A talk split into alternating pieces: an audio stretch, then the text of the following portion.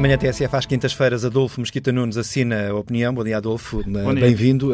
Um pacote de 800 milhões de euros, como foi ontem anunciado pelo Governo para o setor da saúde, eh, num orçamento plurianual, é uma solução para todos os problemas? Eu penso que nós continuamos em Portugal a discutir um, política só com base nos montantes de orçamento que estão alocados e já deveríamos ter noção ou consciência de que os problemas que o SNS tem eh, em Portugal são de organização, são de funcionamento, são de gestão, são de dívidas, são de acesso, são de eh, eh, atualização e nem tudo se resolve apenas anunciando 800 milhões de euros. É preciso saber onde e como é que se vai gastar e, sobretudo, de que forma é que se vai tentar resolver esses, alguns destes problemas estruturais estruturais. Caso contrário, aquilo que nós temos é uma espécie de um copo furado, em que anunciamos mais 5 litros de água, mas continuamos a ter um furo e a água continua a cair e o copo nunca está suficientemente, uh, suficientemente cheio para, para sempre. E, portanto, é verdade que uh, a Ministra anunciou que terá uh, alteração eh, de critérios de financiamento dos hospitais. É uma medida que o Partido Socialista tinha vindo a recusar há algum tempo e que, de facto, eh, se impõe, que é passarmos a ter os hospitais financiados por critérios não, não apenas quantitativos, mas qualitativos, portanto, com critérios que já estão internacionalmente reconhecidos, que são mais favoráveis à qualidade de vida do doente, mais do que propriamente o número de operações, o número de cirurgias, o número de intervenções, etc.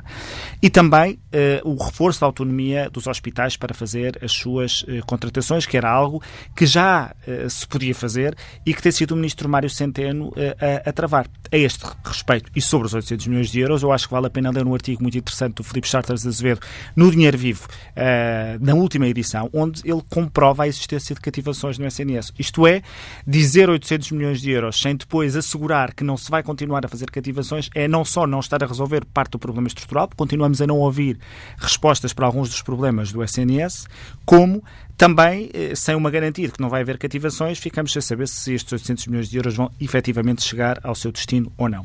E depois dizer o seguinte: eh, nós temos um problema estrutural em Portugal que é a dificuldade que o SNS público tem de conseguir dar acesso universal, eficaz, rápido a toda a gente. E todos os países europeus estão a olhar para os sistemas de saúde de uma forma ampla tentando utilizar todos os recursos que têm ao seu dispor, sejam públicos, sejam privados. E nós somos um país pobre demais para desperdiçarmos os recursos instalados do setor privado e do setor social e de continuarmos a discutir o SNS sem olhar para esses recursos, sem os tornar complementares, sem, no fundo, multiplicarmos o poder que uh, eles oferecem de chegar a mais pessoas. Isso continua a faltar na discussão de saúde em Portugal.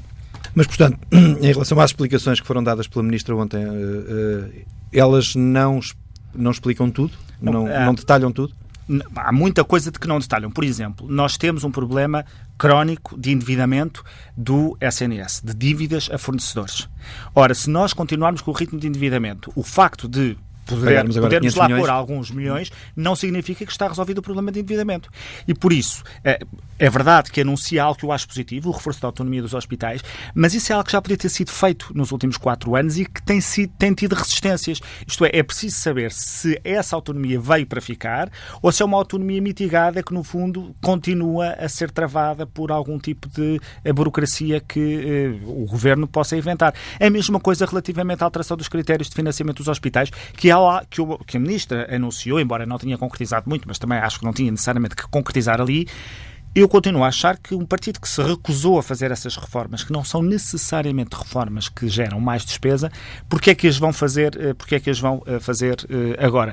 E claro, notar a ironia de que se está a falar de 800 milhões de euros e se está a falar de uma suborçamentação do SNS que foi durante quatro anos negada uh, politicamente. Portanto, parece que demoraram quatro anos a perceber algo que era evidente. Adolfo Mosquita Nunes a assinar a opinião na manhã TSF às quintas-feiras.